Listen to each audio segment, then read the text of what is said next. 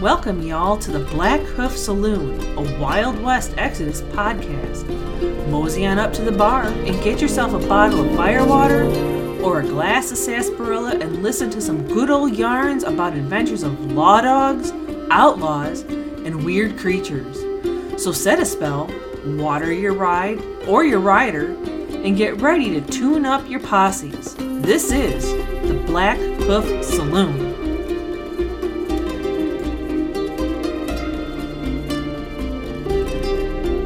Howdy, howdy, buckaroos, and welcome to the Storyteller. Readings from the Dystopian Age. Tabletop miniature games by Warcradle Studios.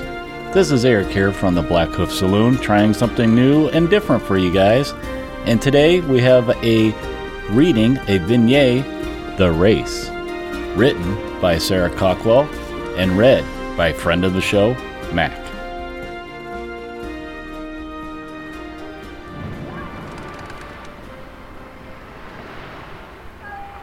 The race.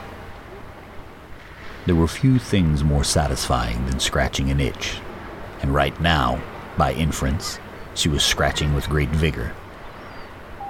As she sat at the table, the gloriously detailed map spread out in front of her, she felt that old, familiar thrill rush through her system. She had been plotting their course now for well over an hour, and a dull throb was beginning to settle between her shoulder blades.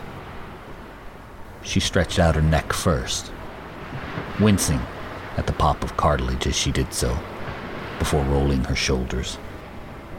Last came the stretch of the spine, and she took in a long, deep breath before letting it flow from her lungs.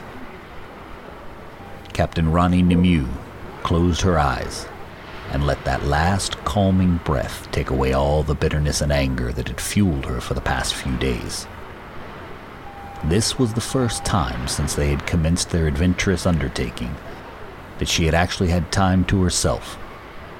And even then, she'd immediately engaged in poring over the maps with a hunger that could only be sated by the blood rich wine of sweet, sweet revenge. Revenge was, so the saying went, a dish best served cold. But she was quite prepared to take it as it came just as long as she got it. She got to her feet and moved around the opulent stateroom, her bare feet making no sound on the deep pile of the carpet. The soft mattress looked inviting, but she knew there was much she still had to do before she indulged in the luxury of slumber. She paused in front of the full length mirror and examined her reflection critically. She looked tired. Dark rings beneath her eyes, belied the anger driven energy that had kept her awake for too many hours. But as ever, she took a moment of simple pleasure from the beauty looking back at her. Vanity was not one of Nemo's most prevalent character traits, but she took pride in her appearance.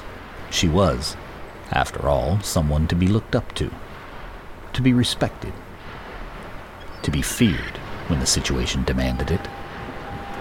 A slow smile spread across her face, and the reflection smiled back at her, displaying strong, even white teeth that contrasted sharply against her skin. She was an exotic bloom, a prize for any man who sought to win her favor. But if they pursued such a course, they would be sorely disappointed. Her favor, such as it was, had already been given. Given, used, screwed up and thrown away without so much as an apology. The smile faded and her reflection became angry. The dark eyes flashed with fury, and with a snarl she turned away. She acknowledged the weariness that settled over her and prepared herself for bed. Sweet, sweet revenge, she reminded herself as she drew the brush through her thick dark hair. The best way to get that now would be to win what had become a race to the prize. Her crew would not let her down. The Nautilus would reach the shores of the New World, and then they would take what was rightfully theirs.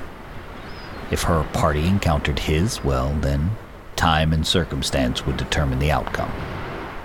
Right at this moment, she sincerely hoped that the outcome would involve disembowelment of some variety.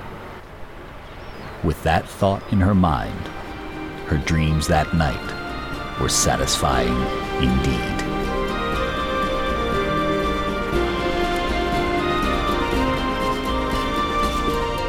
Thanks, you all, for listening to today's tales. You can find the Black Hoof Saloon podcast on all podcast platforms, including Podbean, Google Podcast, and iTunes. And please visit us on Facebook, YouTube, Instagram, and Twitter. And feel free to email us with any questions or comments that you may have at the Black Hoof Saloon at gmail.com. Remember, gang, to always ride with the sun at your back and always roll those big crits. Take it easy.